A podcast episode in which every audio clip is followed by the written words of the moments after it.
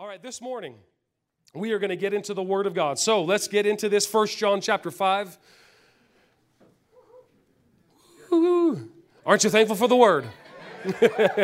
First John five, I knew you were going there. Good. You know, what I found is that, you know, one of the good things that we hear is, you know, from you see from the Word of God that Paul planted, Apollos watered, but God gave the increase.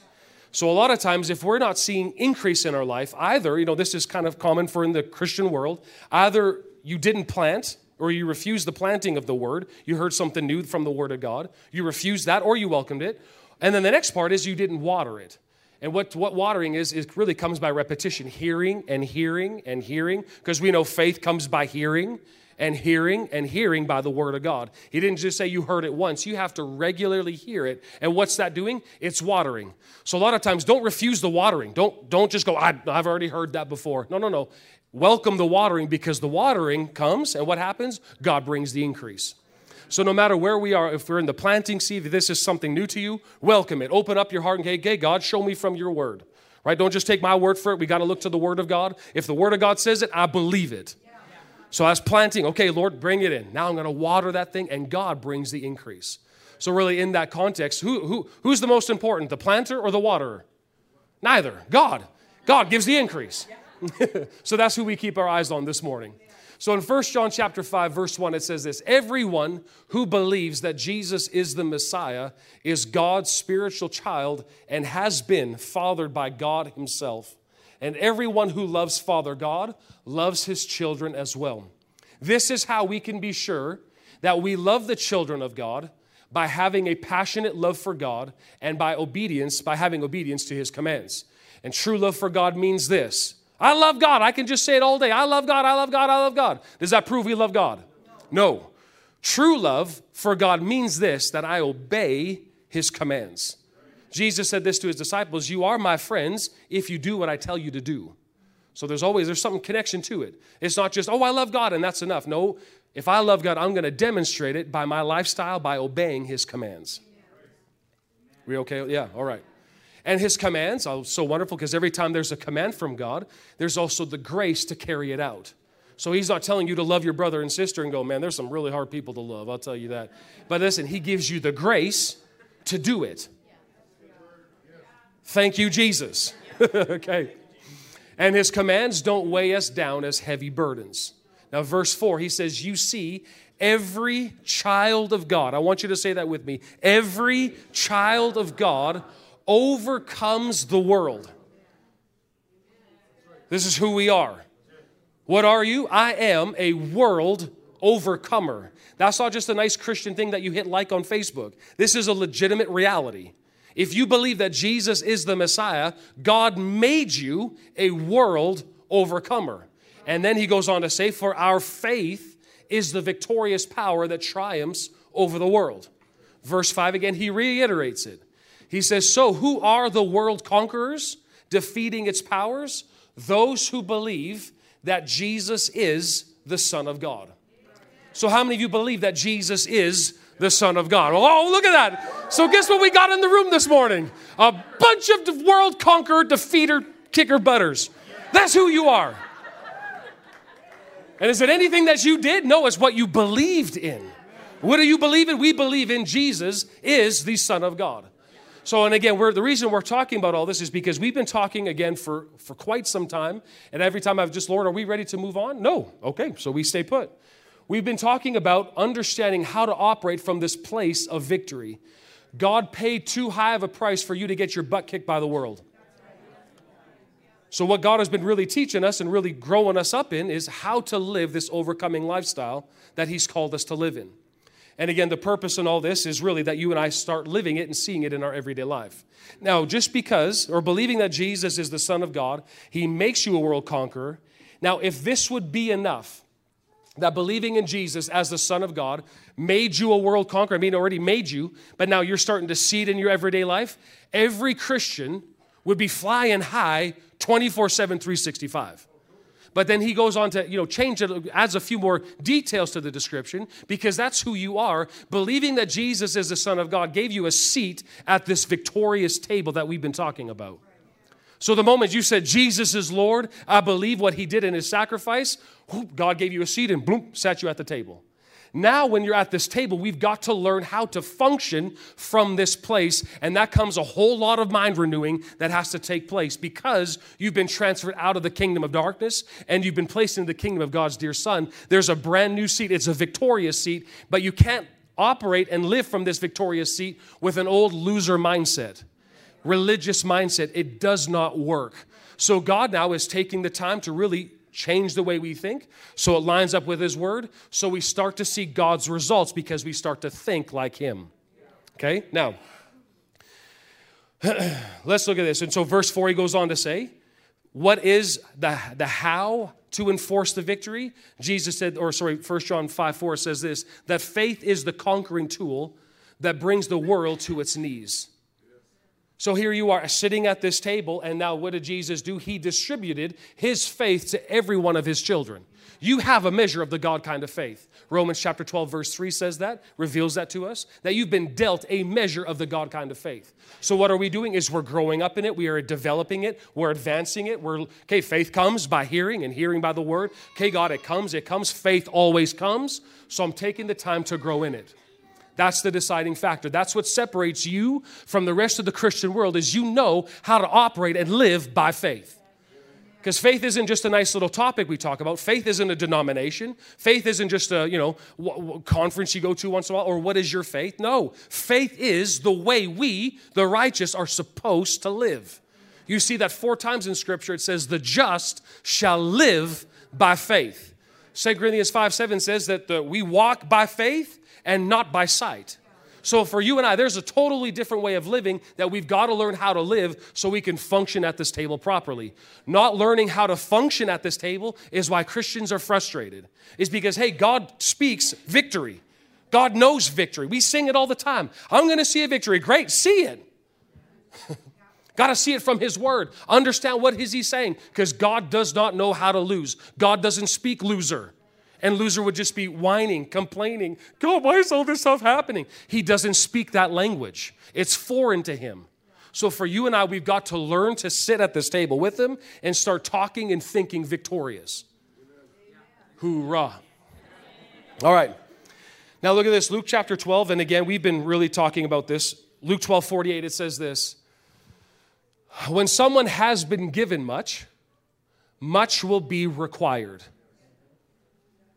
And in return, when someone has been entrusted with much, even more will be required.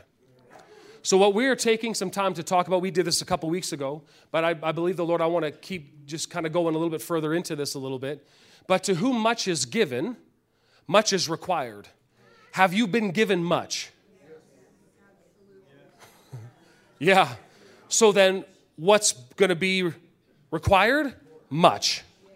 Right? And again, it's not works-based salvation. We're not talking about that. But you've accepted Jesus Christ as your Lord and Savior. We found out what he did for us through the substitutionary work of Jesus on that cross and raised him from the dead. God did so much for us. And you know, the Passion Bible says it like this, that those who have received a greater revelation from their master are required greater obedience. So what we're going to be taking some time to look at here is what's required. If this is, if I've been given the seat at this victorious table, what's required of me so I can operate, so I can grow up and really start functioning as a child of God in these last days? You know, Romans chapter eight even talks about that all the creation, they are longing, looking for the manifestation of the sons of God. And sons means both male and female sons. It's look, that's what the world's looking for. And so guess what? Who that is? That's us. That's you and me. So what we're doing is we're learning to grow up to look just like him. Now, let's talk about here for a moment. So what has been given to us as a born-again child of God? If you've received Jesus as your Lord and Savior, let's look at this real quickly again. A brand new identity. The moment you accepted Jesus, you became completely new on the inside. And I mean, we're going to be studying Second Corinthians five seventeen for eons of time yet to come. He says this, now if anyone is enfolded in Christ, anybody enfolded in Christ this morning? That just means you accepted Jesus Christ as your Lord and Savior. He took you out of the nation and he put you into his own kingdom and said, now you're mine. he said, he has become an entirely new person. Say it, I'm new. I'm new. Woo! That's good news. If you didn't like the old self, well, thank God the old self is gone. The new has come. All that was related to the old order was has vanished. And he says, behold, or look, everything has become new. So what is God doing? Again, to the world, our message is you got to be born again. You have to accept Jesus Christ as your Lord and Savior. We have to take care of that nature issue. The sin issue has to be dealt with. When you accept Jesus Christ as your old Lord and Savior, that old man is killed and crucified as it was with Christ when he went to the cross and he rose again from the dead. A new nature now has come. Now, that's all of us. If you've accepted Jesus Christ as your Lord and Savior, that's you. Now, for you and I, we have to take the time to renew our mind to this new and fresh way of living. God has to reintroduce you to your new self. And the only way he does that is through his word. So if we're not spending time in the word of God, which James calls it a mirror of our spiritual being, we're going to be stuck constantly going back to the old nature, old patterns of thinking, same ways of living, until we spend some time in the presence of God with the word of God and the Spirit of God living on the inside of us. All of a sudden, when you used to be smoking that marijuana in your old self, man, having a good time, and all of a sudden you get born again, and you're now a child of God. You start smoking that, you go, hey, that's not for you anymore. You got somebody else on the inside of you going, hey, we don't do that anymore. And now you feel this weightiness, this conviction, this, oh, I, I, what's going on? What is that? He's trying to tell you, that's the old man. That guy's dead. The fresh and new has come. Let me show you, introduce you to how free you really are. Yeah. Woo. It's amazing, and that's what he did, and that's what the Spirit of God is here to do. So I want to give you a couple things just to show you this new nature. First Corinthians six seventeen says this, that anyone, the person who is united to the Lord, becomes one spirit with him. Me and Jesus, you and Jesus look exactly alike in the Spirit. First John four seventeen, the latter part of First John four seventeen, it says, as he is, so are we. Where? In this world. When we get to heaven? No, no. Here. As he is. Who's he? Jesus. As Jesus is, so am I in Red Deer, Alberta, Canada. Now, what do we need? That has to dawn on your thinking, because as far as we know, I'm just Joel Housing walking around Red Deer, Alberta, Canada, not able to do a whole lot. I'm just human, you know. Yeah, you may be a human, but guess who lives on the inside of you? You got... As he is, so am I. So that's your confession. As he is, so am I. What is he in heaven? Oh, there's a lot there. And we don't have time to unpack all that because we'll be here till next week Sunday. And then we'll be another week. So now, this is what he's done. This is part of my identity. Another thing that he's given us because of this, uh, this resurrection of Jesus is now I become a partner of his in his endless triumph. Look at this in Second Corinthians chapter two, verse fourteen. It says, God always makes his grace visible. Where? In Christ. Now look at this. He included us as partners of his endless triumph. So what are you? I'm a partner of his in his endless triumph. Can you say that with me? I am a partner of his in his endless triumph. That's who I am. That's who you are. Well, I'm not seeing that. That's, that's okay. We're going to learn about that. We're going to be talking about that because this is what God has called you to. Now, he says, now through our yielded lives, he spreads the fragrance of God everywhere you go.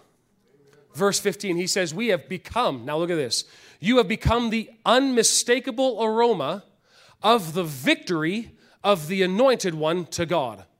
So every time God takes a whiff of you, guess what he smells? Victory. Listen, the Father comes over our service. What does he do? Ah, victory. No more Maxwell House. Folgers, you know, Rogers in your Folgers in your cup and all that coffee stuff. You know, the best part of waking up is Folgers in your uh, cup. Up. You know what God's song is? The best part of waking up is smelling victory in my kids. Ah, look at that. He loves the smell of you. Now we have to be aware of that. We're going to be talking about it, don't worry. But then he says, now we are a perfume of life to those being saved, and you are the odor of, yes, listen, the same smell. So it's not like we put on different cologne when we walk somewhere else. It's the same victorious smell to the believers, those that are in this house. We smell of life, of those being saved, of eternal life. But when you walk out into the world, you are an odor of death to those that are perishing. That's why they hate you, because you smell like life. They don't smell that way. So what's our job? We got to bring them and come, come get re-cleaned. Get the new scent. The old stuff stinks. Verse sixteen, he says, the unbelievers, they smell a deadly stench that leads to death, but believers smell the life-giving aroma that leads to abundant life. Just take a whiff this morning. Just even being in the presence of Jesus with you and I together worshiping, doesn't that feel good? And then he says, verse seventeen, for unlike so many, we are not peddlers. Now he's talking about those that go out to minister the word of God. We're unlike so many, we are not peddlers of God's word who water down God's message. We are those sent from God with pure motives who speak in the sight of God from our union with Christ. Now that's powerful. When we speak, where do we speak from? Our union with Christ. This is the place we talk from. This is the place that we communicate to others from, is from my union with Christ. Not from my opinions, not from what I think is right or what I think they're doing is wrong. I speak from my union with Christ. When you start speaking from that way, Second Corinthians chapter five, you read that entire verse, talks about you and I being ambassadors. Now the way you communicate is way different. Rather than condemning the sin, you're now revealing the love of God. Can you see that? Because I'm standing in my union with him. Other translations, New Living, it says, we don't preach for personal profit. We preach the word in sincerity with Christ's authority, knowing that God is watching us. This one keeps me real sober. Whew. He's watching everything that's going on, everything that's being said. Okay, then we're going to make sure we talk about the Bible. Okay. Now, what else have I been given? As I'm a partner of his endless triumph, let me give you a few more verses. First Corinthians fifteen, verse fifty-seven, it says, but thanks be to God. You can do that. Thanks be to God. Thank you. Thanks be to God who gives us the victory, making us conquerors through our Lord Jesus Christ. And they don't have verse fifty-eight on there, but it says right after that, so now, because you've been given victory, beloved ones, stand firm, be stable and enduring, live your lives with an unshakable confidence. That's how I live. Okay, sir, yes, sir. Romans five seventeen says this, for because of one man's trespass, death reigned through that one. Much more surely will those who receive God's overflowing grace and the free gift of righteousness, putting them into right standing with himself, they will reign as kings in life through the one man, Jesus Christ. This is the call. This is the identity. This is the invitation to sit at this table. So sit and let's learn how to operate this way, because this is who you are. Now, again, let me just go over this for time's sake, but now because of this new identity and this place seated here, God did all of the work. All you and I have to take the time to do is spend time in his presence, for the revelation of what he did dawns on us and you start to go, whoa, that's what it is. It's not you working to attain to this. You cannot get more righteous than you are right now. There's not degrees of righteousness. You're not twenty-five percent righteous because you sang this morning.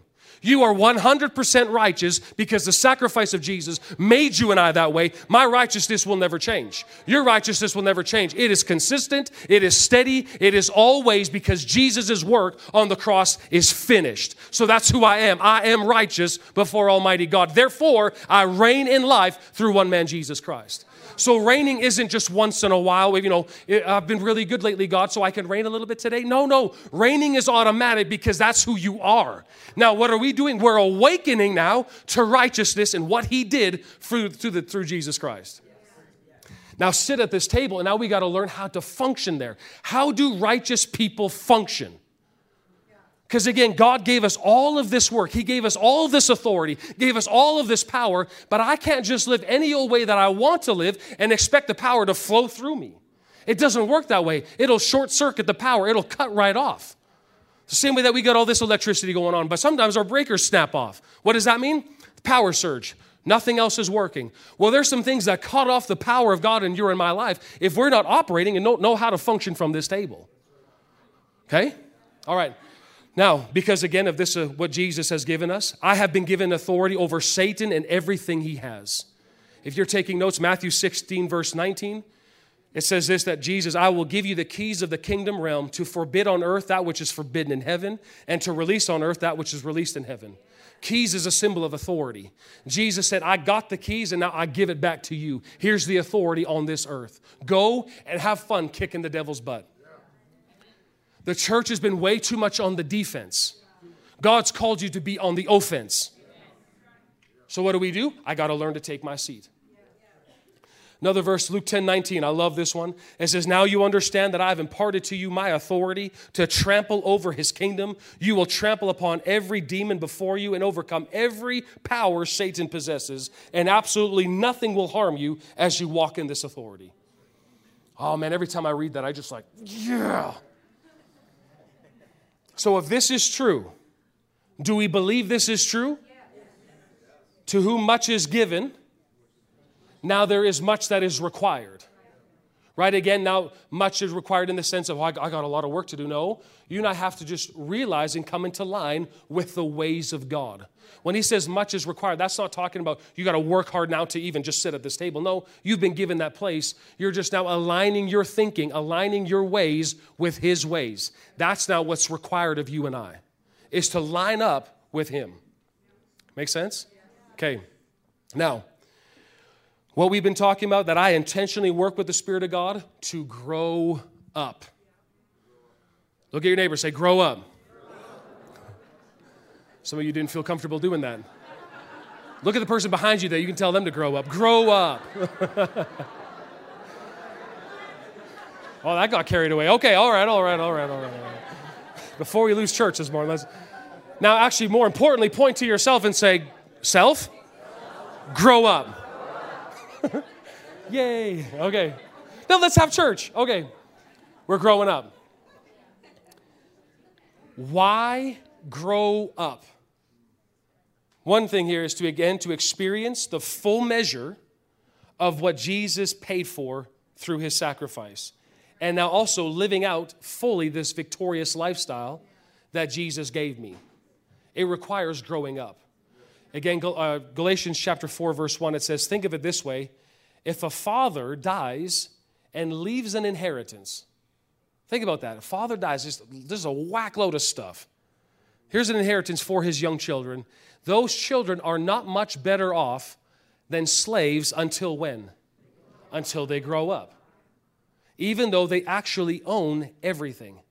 Now, I believe one of the saddest things, you know, for a believer to now inherit all of what Jesus purchased for us, never experience any of it, die and go to heaven, and just go like, Lord, what's the deal? And the Lord said, man, I, it all belonged to you. But sometimes, what's the problem? Our own childishness leaves you and I in this state of not experiencing everything Jesus came and purchased for us. Why? Because I'm stuck in my ways. It's got to be done my way. I don't like that way. I don't want to submit and adjust to that way. Can I just encourage you? Submit. It's worth it. So many times, and God's not going to make you submit. You have to willfully submit to him. And then, okay, Lord, I'll adopt your way of doing things. Hooray. Okay. Next, why grow up? To be a vessel that the Father can use in advancing and establishing his kingdom on this earth. That for me is one of the biggest reasons why I want to grow up. I want, Lord, here's my life. Do something with it. There's nothing better than being used by God in these days to advance his kingdom, to reach a soul for God. Are you kidding me? Is there anything better? You can't take anything with you gone away to heaven, but you can take people. So what do we want? Lord, I, here's my life. What, what can I do? I don't want to be stuck in my old ways that I'm not helping anybody out here experience who you really are. You're too good to not experience. So look at this, Second Timothy chapter two, verse twenty. He says, in a wealthy home, some utensils are made of gold and silver, and some are made of wood and clay. The expensive utensils are used for special occasions, and the cheap ones are used for everyday use. So he says, if you keep yourself pure, you will be a special utensil for honorable use. Your life will be clean, and you will be ready for the master to use you for every good work. Wow. I want God to be able to look at me and go, oh, there's something, I can use that. Oh, man, yeah, let, let's go, let's go, let's go, let's go. There's, there's a vessel here at this table that can function this way, that understands my ways. Really, the degree of authority that we walk in is totally dependent on to the degree that we are submitted to His ways, but also to His commission. The commission is still to go out and preach the, word, the, the gospel to every creature. But you, if listen, sometimes you go, oh, this generation, they're just a bunch of losers, a bunch of this, blah, blah, blah, blah, blah. You cannot reach a culture or a generation that you condemn. Jesus will never look at this generation and say, what a bunch of losers. I hope they all go to hell. He would never say that. Yet church folk, not you, just other churches out there, they talk about those types of things, and they say that, but guess what? To, I'm not submitted to the commission. I'm now submitted to my own ways and my own ways of thinking. And so what does the Lord look? Ah, I can't use this vessel. I want to, I want to, but I can't because it's not ready for every good work I've called it to do. He still loves you. His love never changes. He still loves you, but you're not ready. So on the inside, grow up. Grow up. That feels really good. Grow up. Anybody ever say that to their kids? Anybody say that to their wife? No. Don't. Anybody ever say that to their husband? I, yeah, a few times. Yeah. Why is it only one way? I don't understand that. Now, it's good to grow up. Anybody enjoy, like just from the natural perspective, aren't you thankful that you grew up? Anybody remember being a baby and your parents sitting you down in that high chair, opening up a can of peas, carrots, mashed together in a jar and go, and then you spit it all out. Oh, no, honey, we got to eat your veggie. I like feeding myself. Anybody else enjoy that? And the rest of you, you'd like to be spoon-fed? I, I like to eat what I want to eat. Kale salad and all. I'll eat it all. I want, I want to eat it. Pizza, at least five times a week. I want to choose that. I don't know if we understand, like, aren't you thankful you're not stuck? I mean, sometimes you see those babies. I mean, I got a little two-year-old still, and he, he eats, he's a pretty good horker. But sometimes you see these little babies, and they're just strapped into these seats, and you're going to eat whatever I put in your mouth. Like, aren't you thankful that's not you? Yeah. Naturally speaking, well, the same way in the Spirit, you and I, we want to grow up because there are so many advantages to it. There's so many good things that you and I, when we grow up and make the choice to grow up, that we get experience in the kingdom of God that you wouldn't otherwise because you're too young. Okay. Now, before I go into this a little further, I want to just make mention, what's the standard to growing up? Do I look at other people? Do I look at other men and women of God? Are they the standard? No. Don't look at them as the standard. Don't set your sights that low. They can be wonderful and powerful. The image and the goal is always to look like Him. Always to look like Him. Look at a couple of these verses. Matthew ten, verse twenty-four. Jesus said this, students are not greater than their teacher, and slaves are not greater than their master. Verse twenty-five, He says, students, though, are to be like their teacher. Who's talking? Jesus. And Jesus, at, in, in, in this illustration, who is He? He's the teacher. Who and I, what are we? We're the student. And the students, what is our goal? Our goal is to be like the teacher. This is really good news. That you and I, we're not limited to what we can just see. Oh, I, I so appreciate that man and woman of God. Yeah, there, there's some powerful people that I love and I have tremendous respect for, but I'm not aiming to live my life like them. And neither should you. Why? That's setting the standard way too low. Instead, get your eyes up a little bit higher because there's Him. Anything good that you see in other people that you just love and admire, guess where they got it from? They got it from Him because everything good came from Him. He is all good. So how much more if we set our sights to Him, man, we start, because whatever we behold, we start to look like. I want to start getting my eyes fixed on Him. Romans eight, another verse here, Romans eight, twenty-nine and thirty, it says, for He knew, God knew all about us before we were born, and He destined us from the beginning to share the likeness of His Son. Did you just see that? What did He destine you to be? To be like His Son, Jesus. That's the goal. So we're not competing against each other. What are we going after? We're going after him. And then he says, this means that the Son is the oldest, Jesus, is the oldest among a vast families of brothers and sisters who have become or who will become just like him. Oh, are you kidding me? This is awesome. This is jump and kick a chair awesome. Any takers? Okay, moving on. Verse thirty, he says, having determined our destiny, he said ahead of time, he called us to himself and transferred his perfect righteousness. That right there is the foundation for it all. His righteousness to everyone he called, and those who possess his perfect righteousness, he co-glorified with his Son. Wow, thank you, Lord. Now, again, so the standard is Jesus. Maybe everybody ever see, or you have kids, or maybe you've seen that, where you go, like, your kids want to get measured around a door frame, right? And so you kind of, how tall am I? And they want to see, where was I? Oh, you're way down here. Okay, well, I was there last year. And we just continually moving up. Well, for you and I, spiritually speaking, you may be where you are today. Next year, what I want to be looking like? And the, again, I'm not competing with any of y'all. I'm com- I'm going after him. This is where this is where he's at. Okay, help me, Lord. Help me get to that spot. This is the standard that I'm going after. And you can measure that by taking evaluation of yourself. One of the things the Lord said to me even just yesterday, actually, when I was prepping for this, no condemnation, but a healthy and a righteous evaluation is what you need. No condemnation. Because if you look and go, oh, oh man, I, I'm only here. Don't do that. That's great. Go, thank God I'm here. You used to be here. And here, here you are. Awesome. Well, let's just continue to grow. And how do we grow? By allowing the Spirit of God on the inside just to check up on some things. Lord, is there is there anything that's blocking intimacy between you and I? Is there anything in my life that, hey, doesn't look like you that needs to be changed? And allow him in and just go, okay, Lord, I'm going to make those adjustments. Hoorah. And what's the good news is, hey, sometimes it doesn't always feel that good. It hurts good. But then all of a sudden, you go to the next level. And then you're at the next level. And before you know it, you are operating just like he would operate in a situation. And you go, man, I used to curse that person out. But now the love of God is flowing through me. And I didn't, I didn't lip him off. Celebrate that. You get cut off on the highway. I used to finger people all the time. Now you don't. Well done. Well done. What's happening? The image of Christ is being formed on the inside of you. Your mind is being transformed to think like him. Rather than cursing everything all the time, now you're blessing.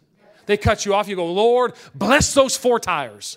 Bless the guy that's driving it. Bless his radio station. Bless him, bless him, bless him. It's a change. All right. You have to celebrate those little victories. So Second Corinthians thirteen five, it says, test yourselves to make sure that you are solid in the faith. Don't drift along taking everything for granted. Give yourselves regular checkups. You need firsthand evidence, not mere hearsay, that Jesus Christ is in you. Test it out. And if you fail the test, do something about it. Right? No condemnation. Just go, hmm, that, that is not right. Anybody ever do that parenting? You're telling your kids to stop yelling, but you're yelling at them to stop the yelling? I've only heard stories. I don't know. I'm just... Anybody ever do that? Okay, just... Yeah, one, two. Okay, thank, thank you. You shut up in there. Why are you yelling? I don't know. And you just lose it. So what's happening? Lord, that wasn't right. Okay, let me show you how to parent this, Joel. Okay, we'll just get right back on track. All right, that's the way to do it.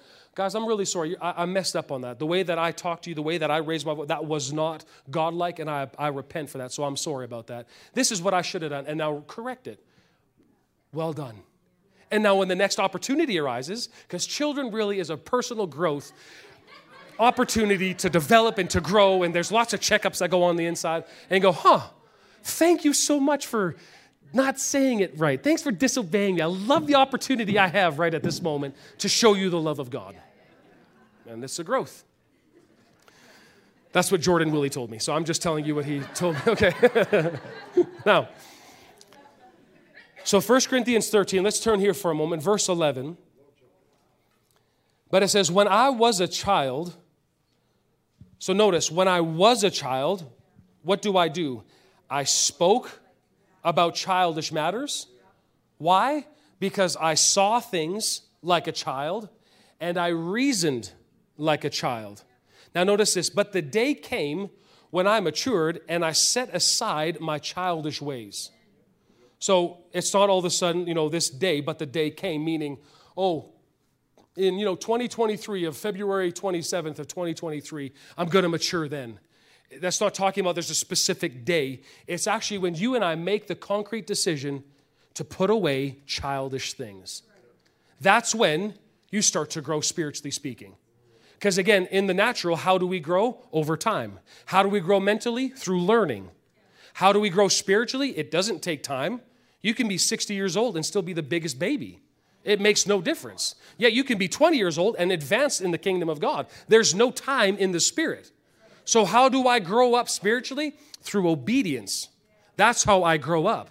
Through now I sit at this table, and thank God this is a table. This is a safe place where I can learn. It's a place where I can develop and bring, Lord, I, I don't understand this.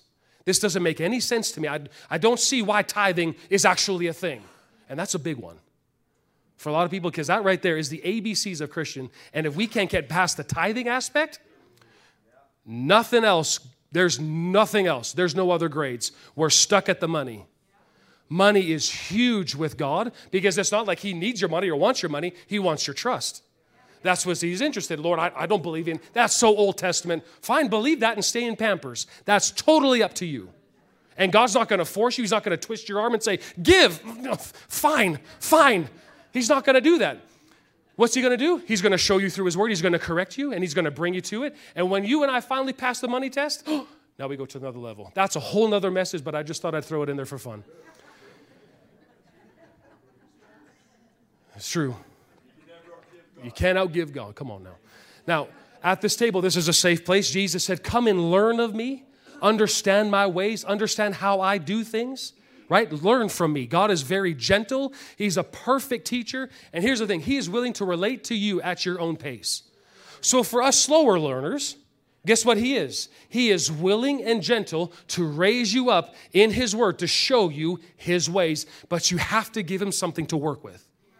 I come to this table, and there's times where I'm sitting in my chair, and I would actually just bring some questions to the Lord. Lord, I don't understand this. And I would just place it before him, and through time and just spending time in his word, it would come enlightened. Oh, okay, that's that's why you do that. That's why you think that way, okay? So Lord, now help me make the adjustment to put my ways of thinking, my reasoning, my childish ways, I put those aside, and I'm going to now embrace your way of doing things. That's a victory. That's awesome. And what happens? You've just passed the test.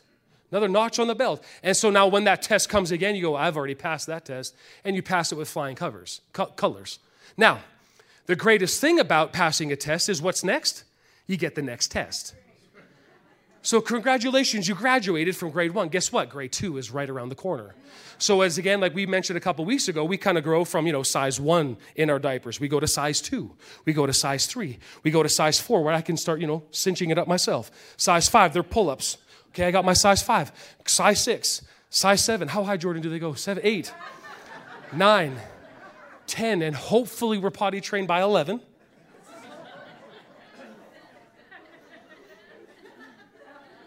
I did my best. I was just such a deep sleeper. And my kids love me when I tell this story. Like, okay, Papa, did you ever sleepwalk? Oh, oh, I slept walk. And here's a wonderful story. There was one time, my mom, did you have some company over? I don't know what it was. And I walked down the stairs, and then there was, a, our living room was here, so I walked down the stairs. There was a plant right in that corner. Oh, no. I peed in the plant. No recollection. And so my mom and all the guests were, I just thought you needed some entertainment. It was a little, a little dry down there.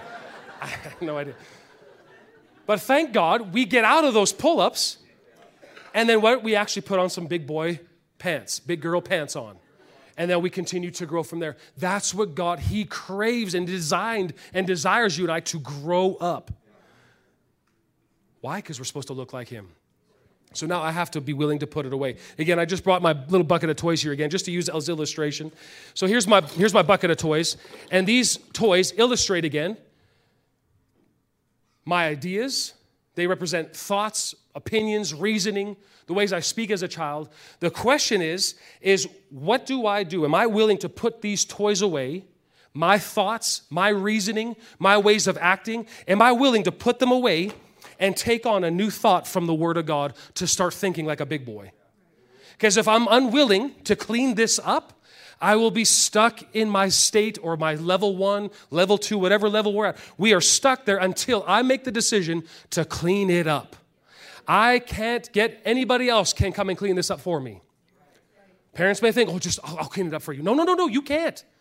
Unless I make the decision to grow up, take these toys and start putting them away myself. Okay, car, time to go.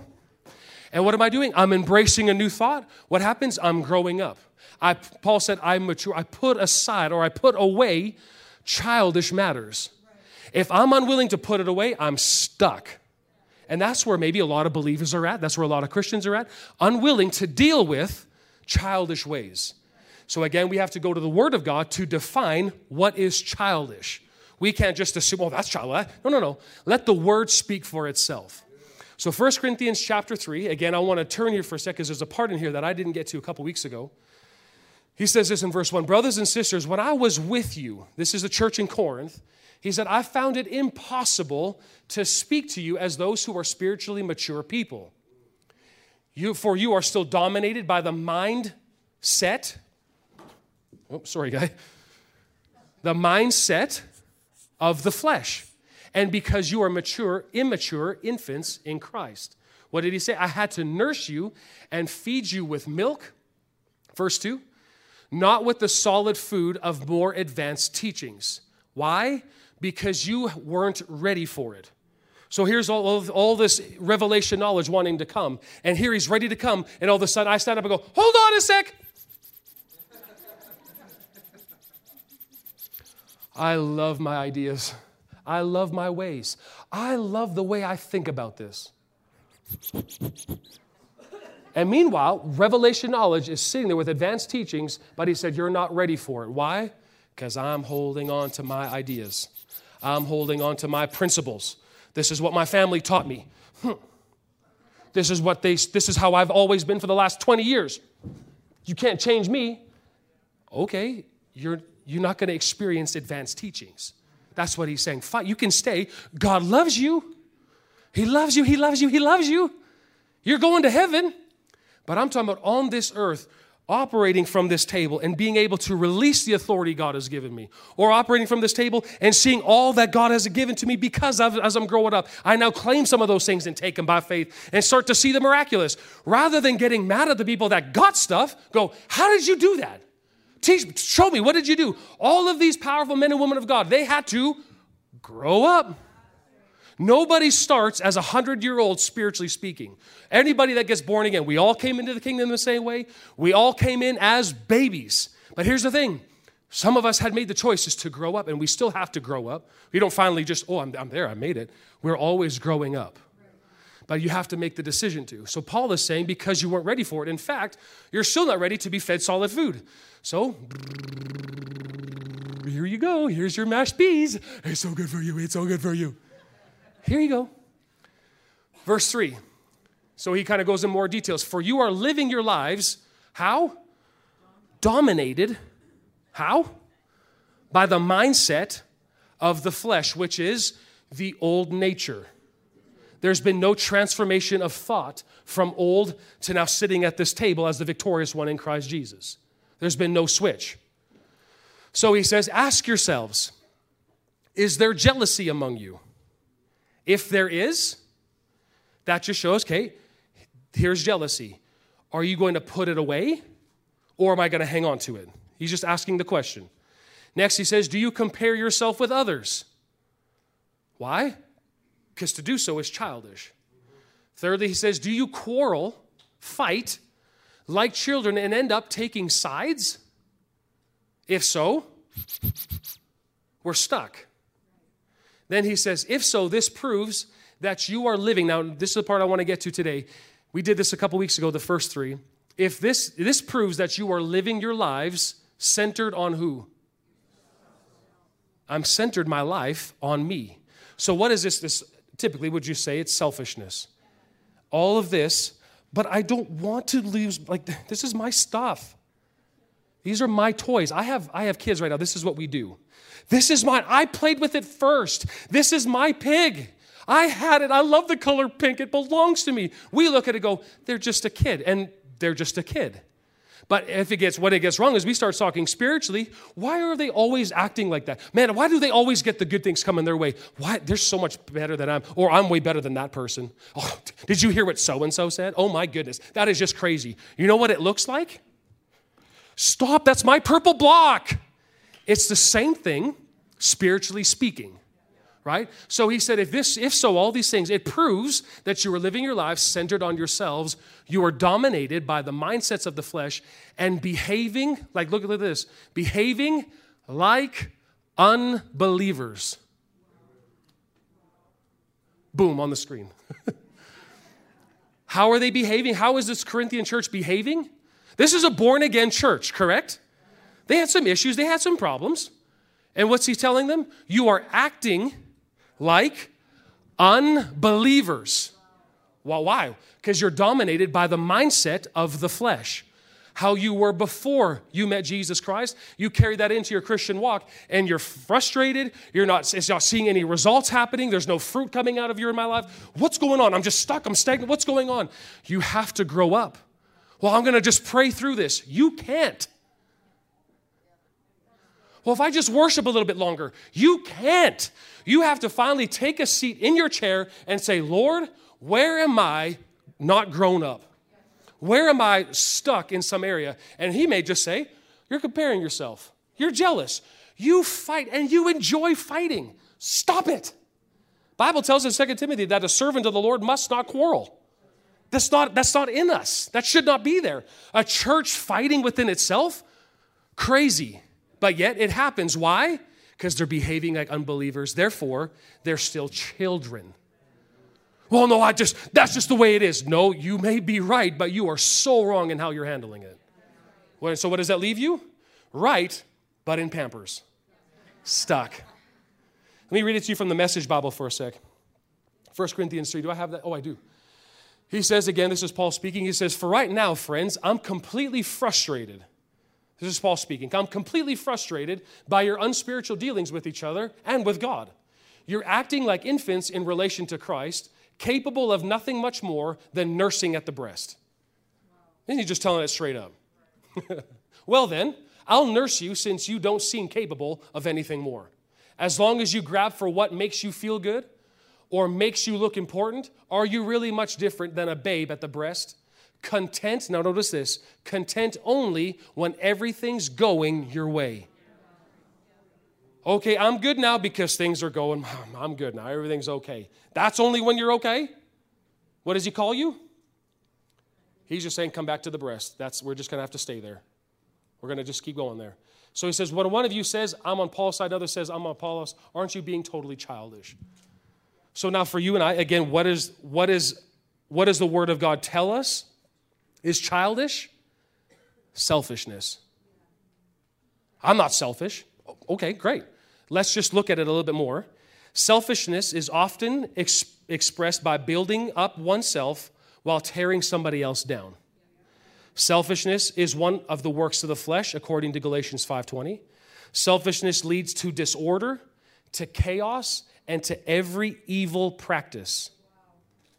You know, if you look at it, James three sixteen, if you open that up a little bit and you take a good look at this, it says, where there is envying and strife, other translation, the Passion Bible says, where there is um, selfishness hidden within you and you uncover it, you're going to find that's where all the mess is, that's where all the chaos is, and that's where you're finding the devil is able to get in.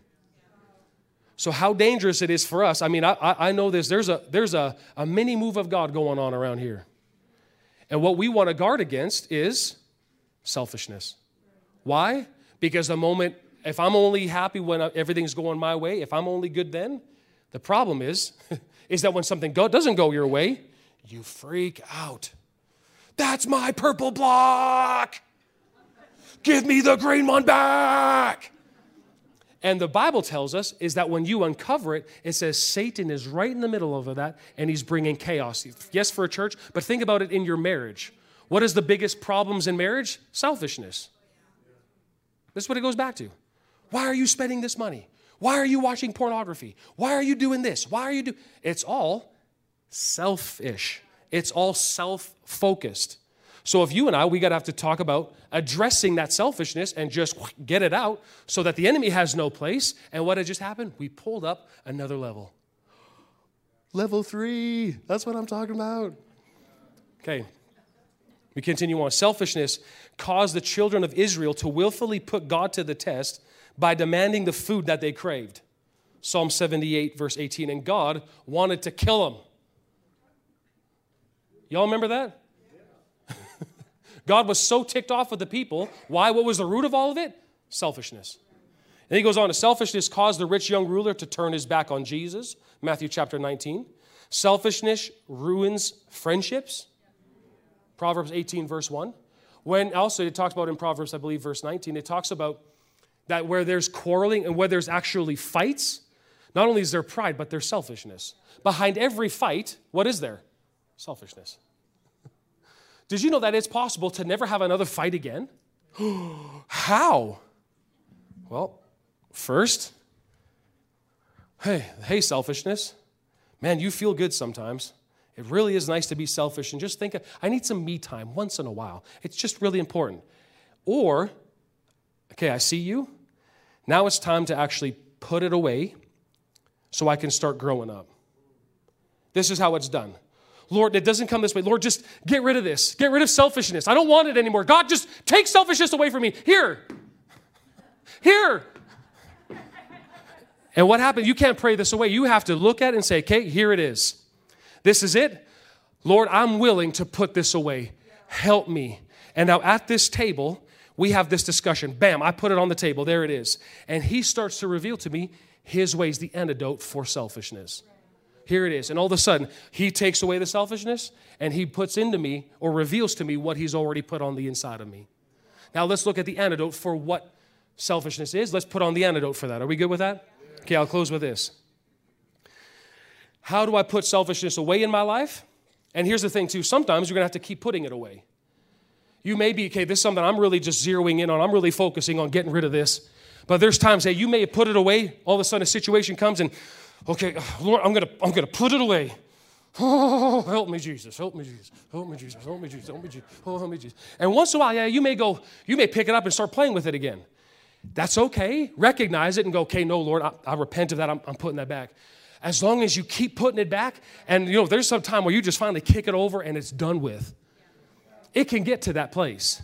I know that's what I'm attaining to in my life, in my marriage, in my family, in my my calling, in my relationship with you all in the church. I'm, I'm growing to that. That's what, I haven't attained it yet, but I'm going that way.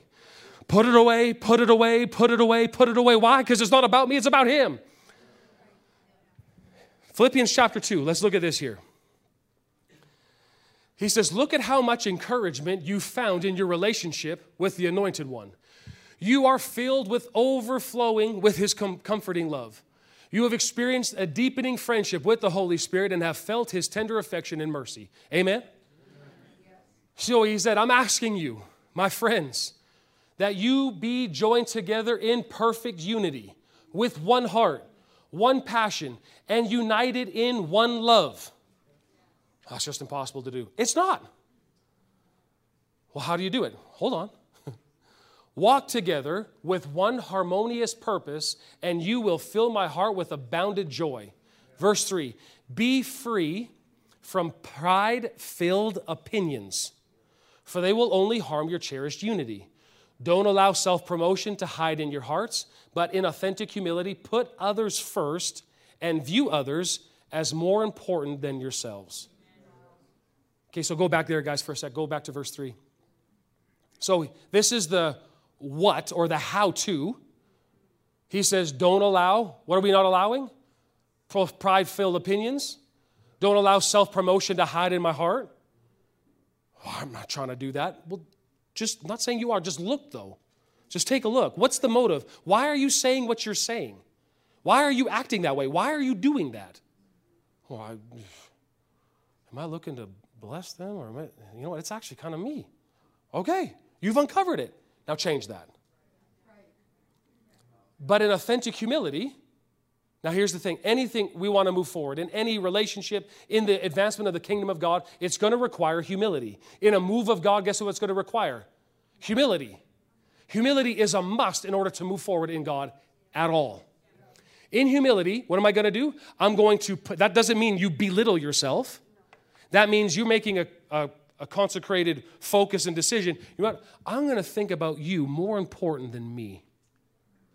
Why not this, like, well, okay, well, you have the last donut. I just won't eat anything then. I'm not talking about being weird and you have no rights anymore. I'm not talking about that. But you genuinely, from the heart, you know what? You're, what you're feeling right now is more important than me right at this moment. So go ahead. I, I, I'm, I'm here. Listen, I'm listening. Uh, and then verse four, he says, this is the part where it gets, it gets the, the clarity. Abandon every display of selfishness. Possess a greater concern for what matters to others instead of your own interests. Oh, man. Verse five, and here's the, here's the key. Consider him. Consider Jesus. So how do I get rid of selfishness in my marriage? How do I get selfishness in any relationship? Oh, Lord, I just, this, if I can get my eyes off of this cute little puppy right here, off of selfishness, and what do I do? Is I fix my eyes now on him. You know, doesn't Hebrews twelve talk to us about that? He said, now, you know, this because of this great crowd of lit, this great crowd of witnesses, let us lay aside all these unnecessary weights and let us run the race that is set before us. How do we run? Looking unto Jesus, the author and the finisher and the developer of my faith. How do we run this race? Looking to him. How do I look to him? I look to his word. He is the word of God. I look to his word. I look to him. I look to him. So in any circumstance, when things start to heat up a little bit, maybe there's a little bit of tension. There's an argument going on. Hold on. Hold on. Oh, my goodness. No, I'm not going that way because I do not want the devil getting access in. You can have, listen, you have all the authority over all the devil, but if there's selfishness hiding, it doesn't work. You can trample and try. I was, devil, get out of here in Jesus' name. But if selfishness is still around, he's looking at you going, yeah, okay, buddy. I'm going to just hang around here a little bit. Why? Because there's an open door. So until that, we can trample all day long. Shut the door on selfishness. It doesn't work. How do I do that? I got to look to him. The example that it was set before us, he, then let this mindset. So what are we doing? I'm putting aside my reasoning. I'm putting aside my way. And I let his mindset now become my motivation. What was his mindset? What did he think? What was going on through his brain? Verse six, he existed in the form of God, yet he gave no thought to seizing equality with God as his supreme prize. What? You had it all.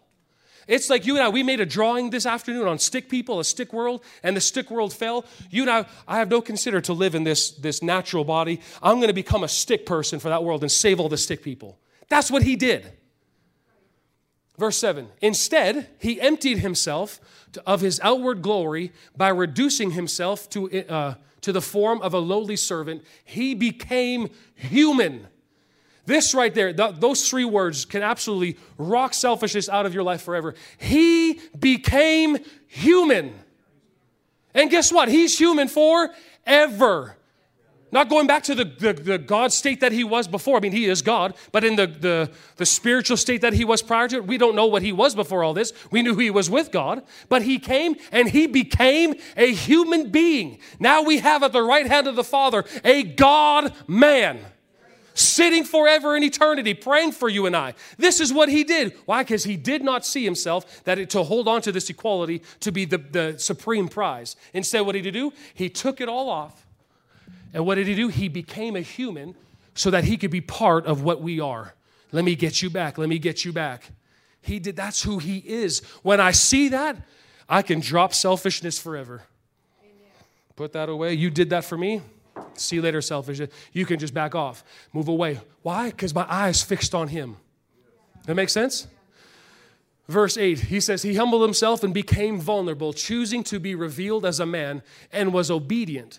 He was a perfect example, even in his death, a criminal's death by crucifixion. You read John chapter one. Read it this afternoon. I encourage you. It says that he actually came to his own, and his own didn't recognize him. He came to the very earth he created, and nobody knew who he was. It's like the boss walking in somewhere and not having any idea who he was and what he's doing. Treated him like trash. That's what he did. So when I start all, all of a sudden start to see some selfishness going on, what do I do? get my eyes up. Lord, Philippians two five says that I need to have the same attitude. What attitude did you have? Man, you laid all that down. So let me encourage you. Anytime that you feel, well, I deserve this, you deserve hell. Yeah. So you don't want to talk about what you deserve. You deserve nothing. But because he was so selfless, he gave me everything. So that's why I'm going to live my life, and I'm going to choose to live every relationship that I have. I'm going to choose to live a selfless lifestyle. Why? So that God can be glorified. And on top of that, uh, I'm putting on another notch on the belt so I can grow up, because I want to operate in this God-given authority. Anybody else want to operate in that God-given authority? All right, let's just make a commitment to him today.